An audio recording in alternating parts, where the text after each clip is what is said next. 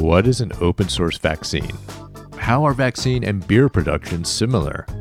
Are DIY vaccine starter kits the best strategy to vaccinate the world? On Bonku, the host of Design Lab, it's a show where we explore the question how might we design healthier lives?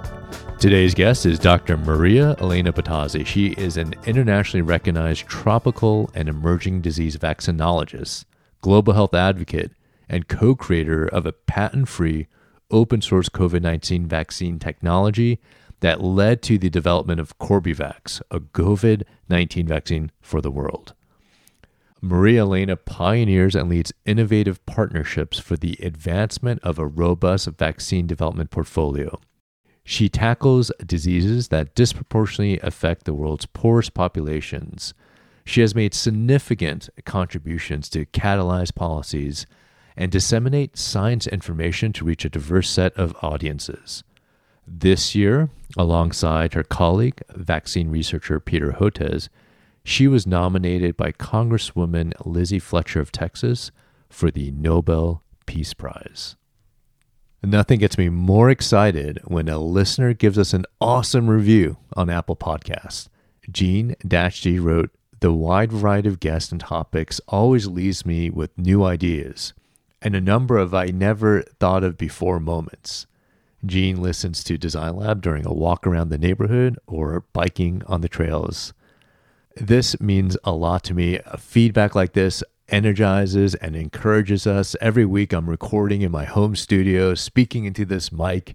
And sometimes I wonder if people are actually enjoying the show and benefiting from it. So thank you, Gene D, for that review.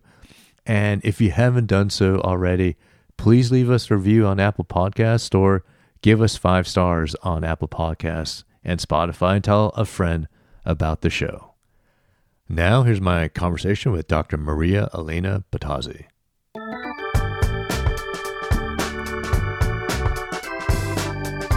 Dr. Maria Elena Bottazzi, welcome to Design Lab. Oh, thank you for having me. It's beyond a pleasure. I've been following your story of you creating a open source vaccine. I think it's incredible. Can you talk about what does open source vaccines mean? Well, for us, meaning uh, our vaccine center and certainly our philosophy has been to everything that we do be open science, right? Meaning, therefore, that we publish everything mm-hmm. for with the aspiration that others can learn from it but at the same time we share beyond just the publications you know our knowledge our reagents our data and therefore at some point being open source where if someone really wants to learn how to do it they could even call us and say you know but you know i don't want to start from scratch can you just help me out and you know give me a jump start right mm. and so i think it's a combination of this concept of like everything now it's mostly with the attempt of gearing to publish everything also mm-hmm. publish the, the good things the experiments that didn't work right? I think we have to always remember that it's not always uh, nice to just publish the things that work because publishing the things that don't work you know is good because then others don't redo the things that didn't work right? Yeah. Um, and then let let us you know bridge those collaborations so that we can access more people in this journey of all learning from science mm. and i love how you describe it as open source because that's a principle that began with computer code and what's great about open source is like anyone could modify it the design is publicly available but our healthcare system in the US is a closed system. So many things are proprietary, like the electronic health record systems. And, and I think because it's a closed system that's not open source there's like winners and losers and and the losers are often um, low income populations or minorities in this country and we've seen that with our healthcare system and the vaccine distribution. And i was curious to get your thoughts on the other covid-19 vaccines. Are they open source? You know some more than others right? Because of course you know you can look at the fact that you know, we, for example, ourselves had already been working on RNA vaccine technology, right? Mm-hmm. And there are, you know, the papers, the research out there that could at some level enable you to um, dabble in your laboratories and work with it like except that maybe yes some of the access to some of the tools whether it's equipment whether it's reagents may be proprietary and that's what limits how much you can sometimes replicate something that it's published and the cost right? You know that you have to invest into not only the personnel but you know certainly the reagents. So so i think we have a spectrum right? We have a mm-hmm. spectrum of accessibility and availability within any given technology, right? We could also make a protein based technology quite uh, secretive uh, using techniques or reagents that are proprietary by you know maybe using sophisticated resins that you know it would cost you a lot to mm. acquire mm. or that you know there would be more difficult to get access you know including some of the the seed banks right or the fact that we use yeast which even though of course it, it has a proprietary behind it but it's now much more generic they're more open to be accessible and so it's really a balance right mm. i think and that's what then this balance has to be put forth in a way that in locations that there are other challenges right monetary challenges access to the reagents the mm-hmm. distribution of equipments you know the infrastructure of the research you know institutions that you give them at least an option that they can be like you said that anybody then can tinker mm. with them so that they could be adapted for their need and their use. Mm. in doing my research for this interview you had a great analogy. You said this uh, vaccine that you developed uses pretty old school technology like yeast. It's and you reference it's kind of like how you make beer. Is that correct? For yeah Explain it to our audience who has no idea how a vaccine is made.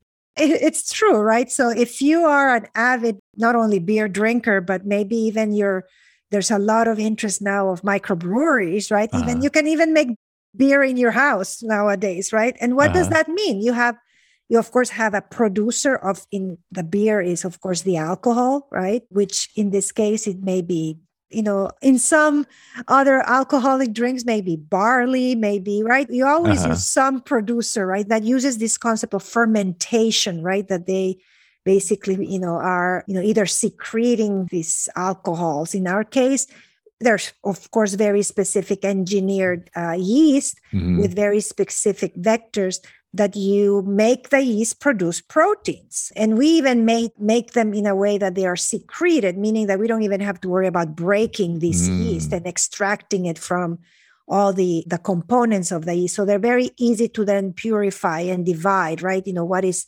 what the protein that we want versus what we don't want, which is all the residuals of the yeast.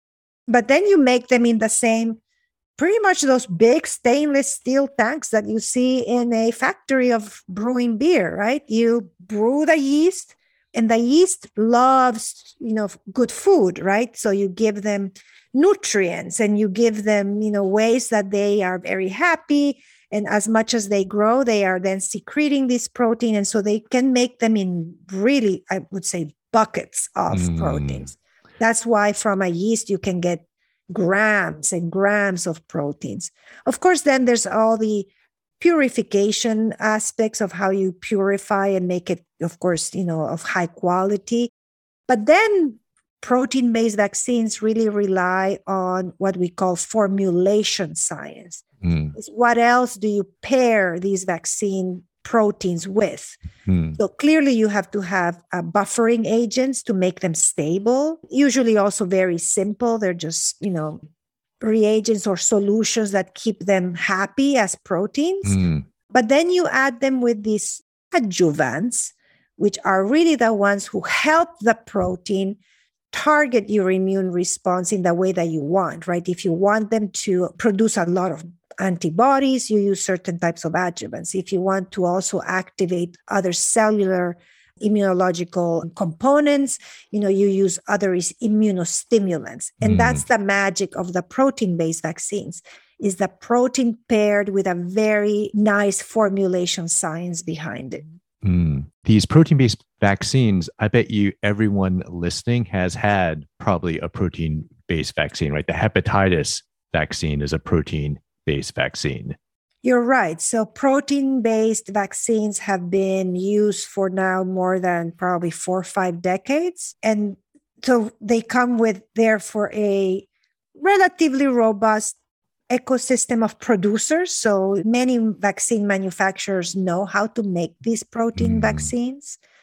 Like you said it, right? Anybody around the world that can make hepatitis B can make this COVID 19 vaccine that mm. we developed and therefore we did it on purpose right mm. we there, mm. that's the reason why we said if you need a vaccine that needs to be made in large quantities and that could reach many areas around the world who can do this and therefore who are the manufacturers out there that could adopt this very quickly and we said those who make hepatitis b so we modeled our mm. procedures mm. To be as similar as possible to how you make hepatitis b um, so that they don't have to buy new reagents, build new factories, train mm-hmm. new people, and that they would already have an infrastructure of doing it very quickly. Mm. And I, I love this beer analogy. So let's get back to that. So you're mm-hmm. pretty much have created a vaccine starter brewing kit for these other companies that they can use, right? So it's kind of like if you're looking to buy beer, you could either go straight to a big global company like Budweiser and buy one of their beers, but you know, they have to they make it, they distribute it versus hey, here's a starter kit. You could brew your own beer, label it as your own, and it's probably much cheaper to do that. Absolutely. And, you know, funny enough, that's exactly what we do, right? We say, look, it's published and you can come up and figure out it yourself. Or we actually send you a starter kit box and inside that box you're going to get you know the seed the yeast seed already with the appropriate you know protein construct you know and now we have all flavors of protein constructs right from all the variants of concern of COVID 19. We even have a starter kit for a SARS vaccine. We have a starter kit for a MERS vaccine. Now, of course, as you know, we have starter kits for our neglected disease vaccines. Also, we have mm-hmm. all these starter kits. But then beyond that is, and we say, and here's a box link or a Dropbox link uh-huh. with all the recipes, uh, reports, records, data um, that we already did so that you sometimes don't have to really redo it again. And then we give you a Zoom link. And if you need, call us. We can help. You know, if you want us, we can join in the effort together. We can do experiments together. We can review your data. We can you can ask us to do some experiments and so that's pretty much it. A box a dropbox and a zoom link. I love that. So this vaccine could be called the corbevax uh, vaccine. And why did you create it? I mean we already have the pfizer the moderna this high-tech mrna vaccines. So what's the big deal about your vaccine well, first of all, the Corbevax, which actually is the name that Biological E gave to their vaccine, because as you said, once we transfer the starter kit, ultimately the vaccine is not ours, right? Okay. The vaccine is, of course, the company's. And then in this case, Biological E made a pledge that their vaccine, Corbevax, would be a vaccine that would be for the world. So mm. you all, of course, have to then find your like-minded partners right that they would like to have the same philosophy like you. And and similar how we did it now with bioe which is corbevax we are now working with indonesia and bio farma who eventually will call it something else but it will of course have the same aspiration and, and mm-hmm. eventually indonesia. We did it also with bangladesh and now we're working in africa. But why right? Why why would they even be interested and why were we interested? Yeah why don't they just get the pfizer or the moderna one? Right and at the beginning maybe many of them ultimately also did that right? So for example biological e does work with johnson and johnson because they wanted to also play in helping produce the J&J vaccine. They are certainly learning how to make RNA vaccines because everybody now needs to learn that technology.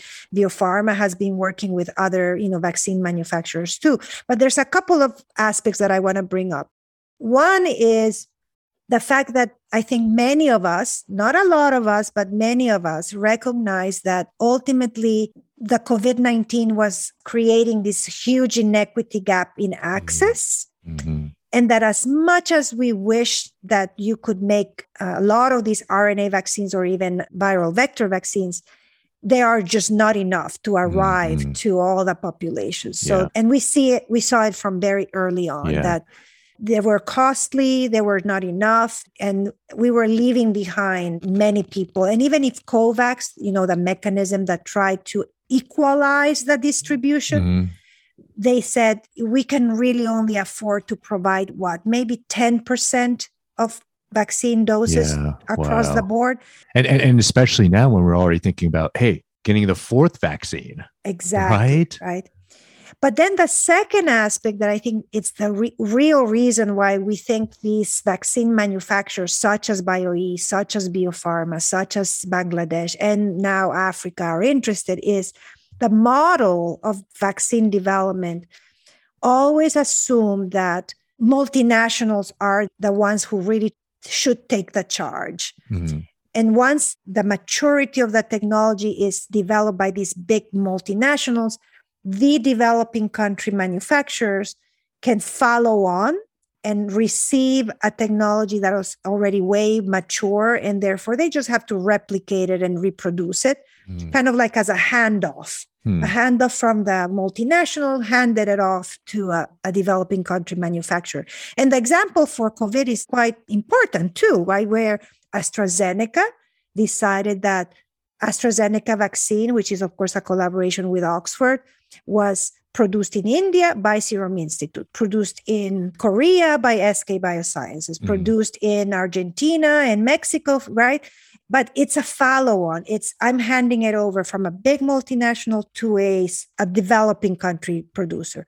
Mm. What we did is something very different. Is we made BioE create from practically scratch even though we mm. gave them a starter kit with you know starting information create their own indigenous vaccine mm. with no involvement from any multinational so it's considered their own product mm. therefore first rate innovator hmm. that they basically now are arguably almost a multinational because hmm. they have their own it's indigenous and that you know gives a sense of you know proudness you yeah. know to also say india has their own indigenous vaccine hmm. even though you can always play in the global space with these other multinational i guess business practices but more and more we need to give the accountability and the responsibility and therefore the benefit of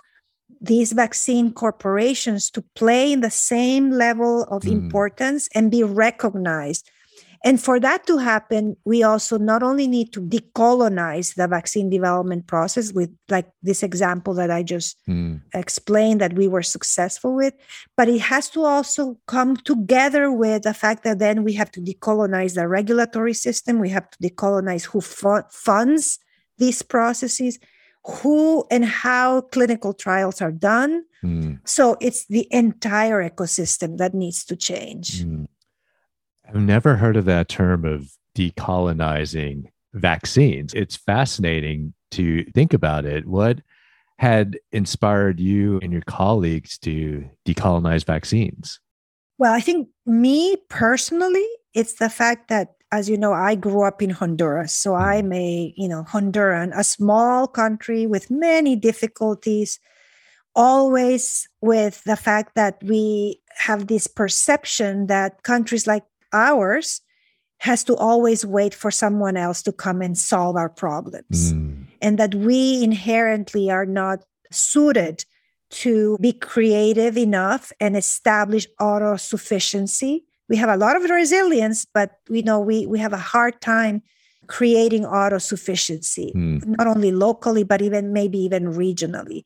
And we now saw that through the COVID 19, that therefore we were kind of like sitting, twirling our fingers until someone decided that we were ready to receive a donated or a, a product or a solution, whether mm. it's medicines, diagnostics, or vaccines until someone else decided that they either, either had some leftovers to give mm. us or that it of course was pre-agreed that you know we were going to receive a, an allotment but that allotment would have to wait until it was ready to be given to us and i think that's that is not only in the area of vaccines, but there's many things in this world that the high income countries, the global north, at some level, even though there's, you know, programs that, you know, help, we've had many programs that always help the global south but we're always handing over things rather than teaching them how to fish and create mm. their own solution. So I think again is this notion of can we build a, a, structure where we can collaborate, that we can learn from, of course, the high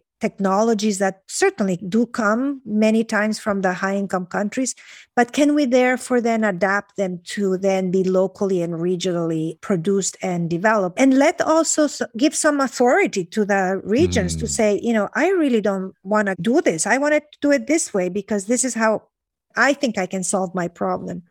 And enable them and give them the tools and give them the, the skills and train them so that they can do them by themselves I love that design principle when creating uh, this vaccine. Empower, or you're co designing it with countries.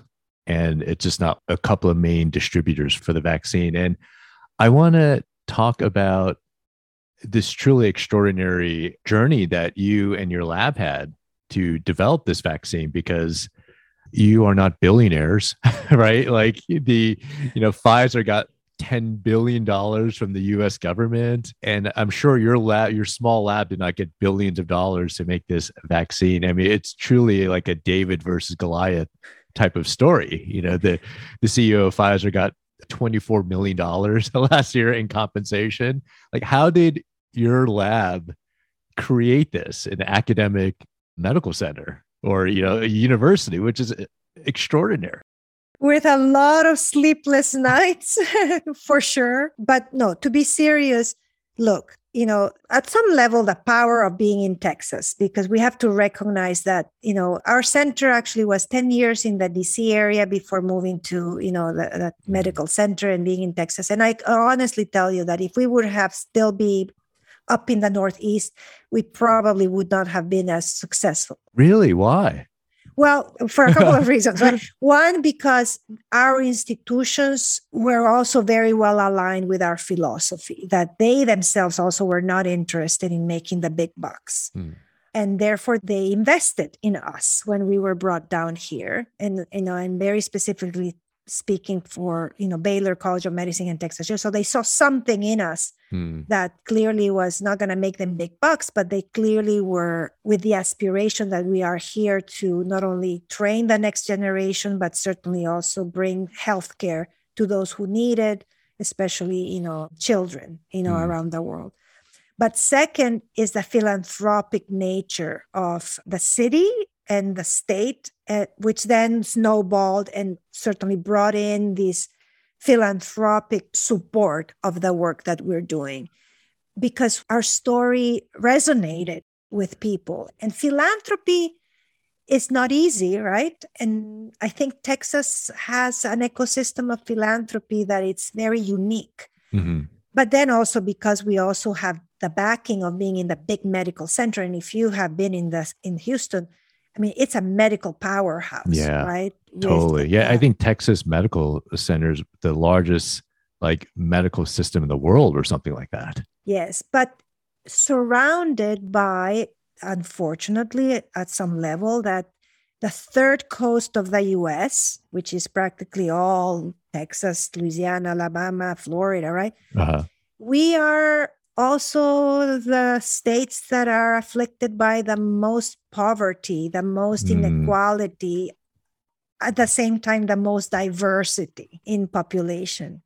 And therefore, more the need to be in touch with our communities and do things that would really touch them.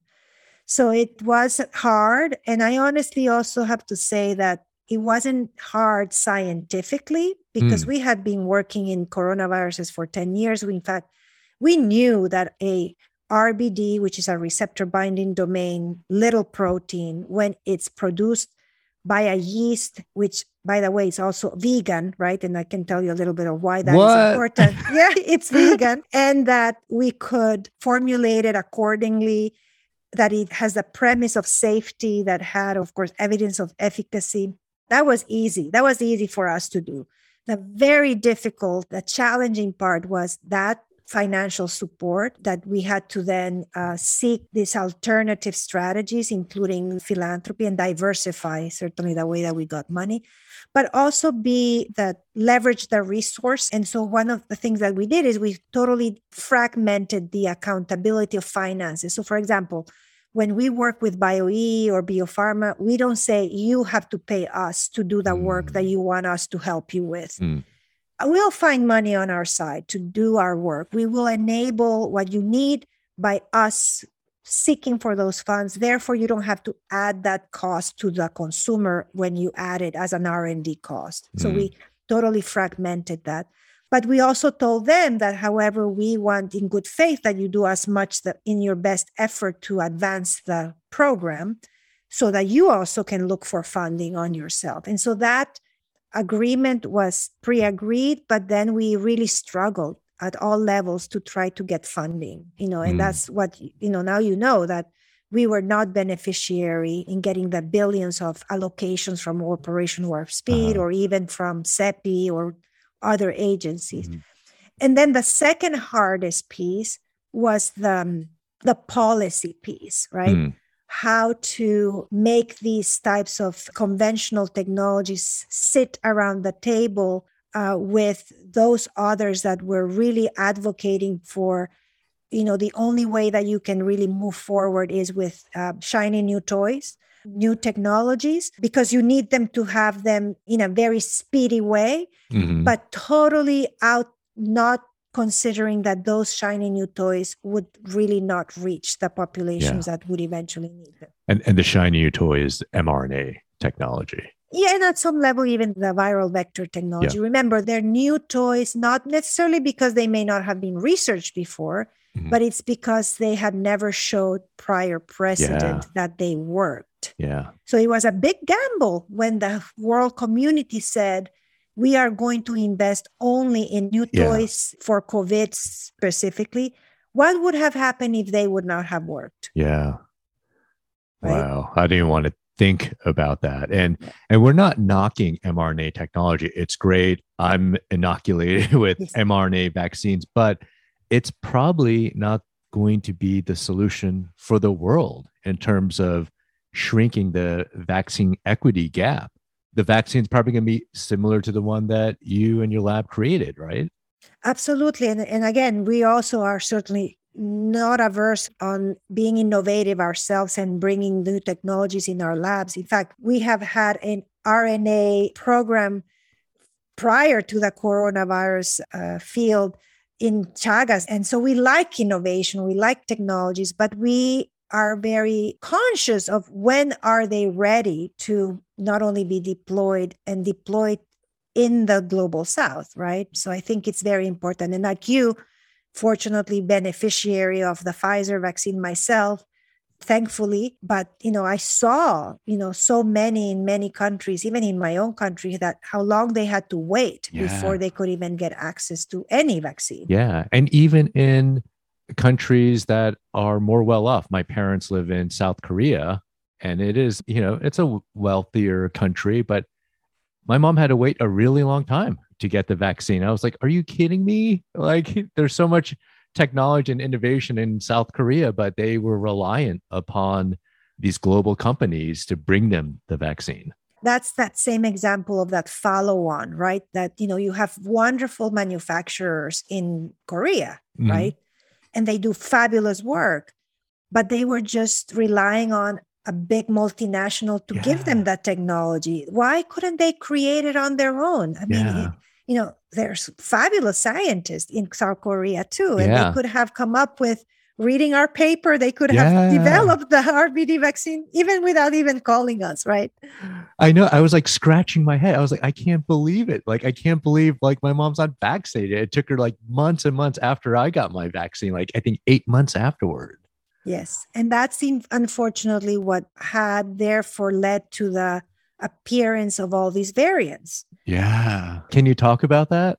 You know, clearly the, the variants arise from unvaccinated people. Yeah. In India, for Delta, you know, a lot of them, you know, from South Africa. And it's also a reflection of where we're doing the surveillance, right? Because, you know, this categorization of you know the variant of south africa or the variant of you know of india it's just because that's where we collected the samples and but who knows also what other variants may be arising in other regions it's just that we also are not very good at surveilling mm. uh, the genomic uh, component but clearly it's because you know the virus takes advantage of you know in populations that are either naive or are even if they may have been exposed that you know the natural infection in some people seems to be quite robust but in many people it's not and mm. so you have this hodgepodge of immunity and it's just you know not not sufficient enough that with a natural infection you can really block the evolution of these viruses yeah. and and so i honestly say that if we could have had a little bit more intelligence in diversifying not only the production portfolio of vaccines, but really ramping up the more equitable distribution, we may have been avoided Delta and we certainly could have avoided Omicron. Wow. Wow. You talked about how you designed a vegan vaccine. What does that mean? So look, this actually started when, you know, years ago, where we started really building our quality system and recognizing that even at the level of academic research, we really need to document and trace every component that we use when we create these starter kits, right? Mm-hmm. And there's a lot of sensitivity with, you know, animal derived products, yeah. you know, certainly, you know, uh, human cells and whatnot, right? And the option of selecting microbial fermentation microbes like yeast and bacteria you know occasionally we also use insect cells and whatnot. It's the fact that they bring a, an advantage if you can trace you know the reagents that also you use. Mm-hmm. then we also started working with saudi arabia when we, we did with a very interesting program to build capacity and then we expanded in malaysia. And we know, realized that culturally it's important to have cultural intelligence, right? You uh-huh. know, who are the products eventually going to be used for? Mm-hmm. And, you know, Islamic populations have their, you know, requests. And we needed to have a halal vaccine. And a halal vaccine is ideal if mm. you're using a yeast and it's a vegan process. Mm. And so mm. then we started engineering our starter kits with very strict documentation that it doesn't contain any animal derived and certainly no pork derived, you know, uh, residual. And that's how, you know, Bio Farma was very interested because now they're building an indigenous, fully halal vaccine that also again raises confidence and um, you know attends to the cultural needs that a population may have whether it's yeah. religious beliefs whether it's just fear whether it's just a non-understanding honestly you know all the vaccines are safe all you know all yeah. the reagents are traced you know whether you're using a, a mammalian system or you're using a cell that comes from a human derived cell all of it is traced. You know, in theory, everything is safe, but people have their own beliefs and sensitivity. So you mm. need to mm. give them options too, right? Yeah. I love that story. I, I want to touch back on a theme that we mentioned before um, on how your background impacted your work and, and your life. And it, it kind of reminds me of, you know, my own background, my my parents are immigrants from Korea, and I grew up without insurance in this country. And I remember how hard it was to access care and how expensive it was. And that's one reason why I went to emergency medicine because we have a mandate to provide care to everyone, regardless of their ability to pay. So every day I take care of patients who are like my family. And I'm curious to know how you, being born in Italy, than being raised in Honduras and now being a professor and scientist in this country, how that journey was impacted by your very diverse background. Absolutely. And, and I think that for me, my heritage, the experiences that I was exposed growing up, like you, right? We all have, you know, times of hardships.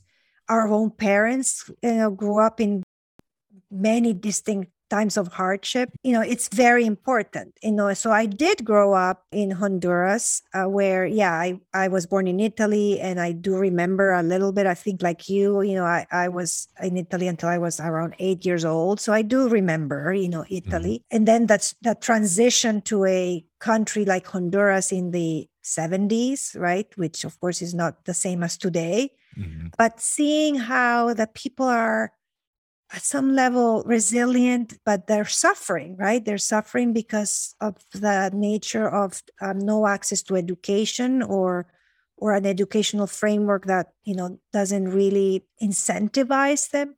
But more importantly, is the inability of having all the access to it, the essential medicines or even the infrastructure to get you know attended you know in health mm. and i think like here in the us where i agree you know everybody here defaults to the emergency room because that's the only way they could get you know even some preventive medicine yeah. at some level mm-hmm. you know that is something that it's hard right you know and it's one of the only ways where until you're really sick that you end up you know in the health system so that had a, a real huge mark on me when mm.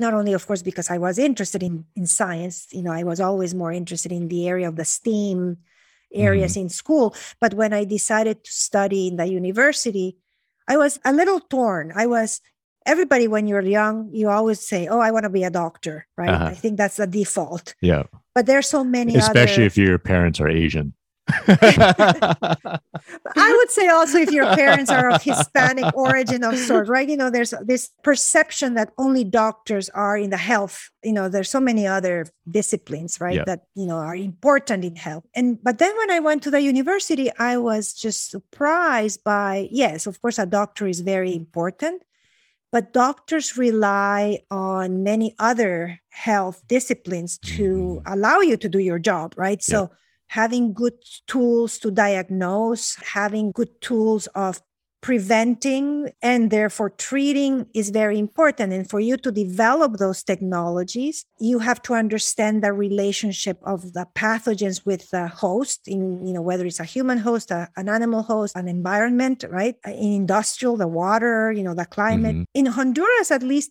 the microbiologists are the ones who do that. Mm. Uh, and microbiologists even go beyond being those who help the physicians understand the, you know, the, the nature of the disease. We are the public health servants. Mm. You know, microbiologists are the ones who do the epidemiology. You know, we are the ones who help in the public health infrastructure as, you know, the those who do the outbreak investigations you know mm. we are the hunters right you know because we understand the pathogens yeah. we know where and how to hunt them and we want to learn from them so that we can find then these solutions so i really got fascinated with microbiology but then believe it or not and this was in philadelphia when i was doing my postdoc uh-huh. in philly is that I got a little frustrated of how to indeed enable my understanding of the microbes of me knowing that yes i want to develop vaccines and i want to develop drugs and i want to develop diagnostics but how do you really make them uh, happen? Hmm. so i needed to learn about the business of how to develop these products. And in philly you know there's an enormous ecosystem of biopharmaceuticals and then I stumbled in my walk from Center City to University City, crossing through Jefferson and crossing uh-huh. through Temple. You know, they have all these downtown campuses. Yeah. And I said, you know what? Maybe as a hobby, I'll go get some business classes at Temple. And so I got into a Temple business program in strategic management. Uh-huh. And surprise, surprise, all my professors were most coming from the pharmaceutical sector mm. because they feed from you know those who work in you know the companies that are in the Philly area in the New Jersey area. So I said aha this is exactly what I want to do right? I want to be the scientist understanding the microbes you know creating these technologies but learning how to then bring them with a business model to be able to be produced, developed, and accessible. And that's how I became pretty much. I love that story. Thank you for sharing that. Uh, I have a thousand more questions, but I want to be sensitive to your time. One question I love to ask my guests is what's the role that creativity played in your work and career?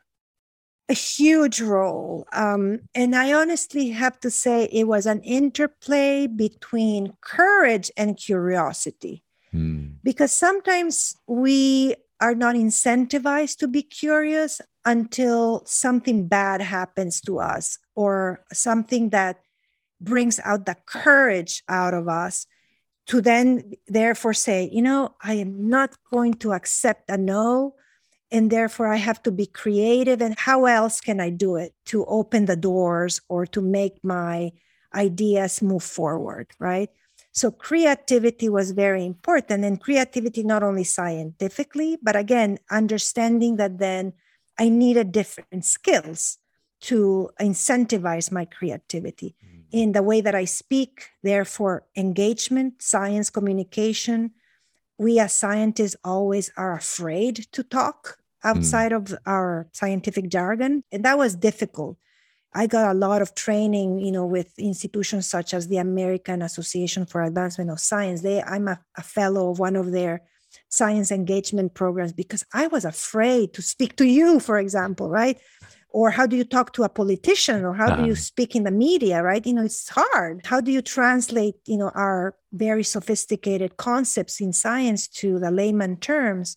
Um, so that was something I needed to learn and just, you know, again, throw myself in something that I was not very comfortable with and learn how to be comfortable with it, right? And then recognize that science alone is not enough that you need this whole you know diplomacy process right mm-hmm. you know engaging and learning the legal jargon the ethics the engineering you know the and economics right you know so now i i work more course i work with scientists and we have a big team of scientists that you know we empower themselves to also have their own creativity and courage but I look myself now as um, being more that diplomatic person, right? The mm. one who engages into all these consortia and speak with all these um, groups and learn of how to work with all these other disciplines and at some level fascinated by the legal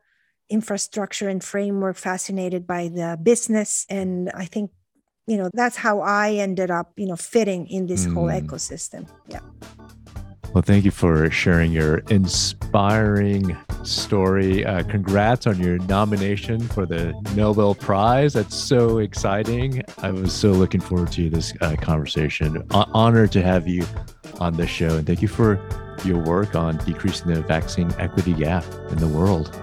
Thank you, Bon. It's just been a pleasure. I hope you enjoyed my conversation with Maria Elena Bottazzi. You can find her tweeting at ME B O T T A Z Z I, and sign up for our newsletter. Every week, we are going to send you some cool stuff to read. You can find the link in the podcast show notes. Reach out to me on Twitter and Instagram. On Twitter, I can be found at BONKU. On Instagram at DRBONKU. Design Lab was produced by Rob Puglisi. Our theme music was created by Emmanuel Houston and the cover design by Eden Liu. See you next week.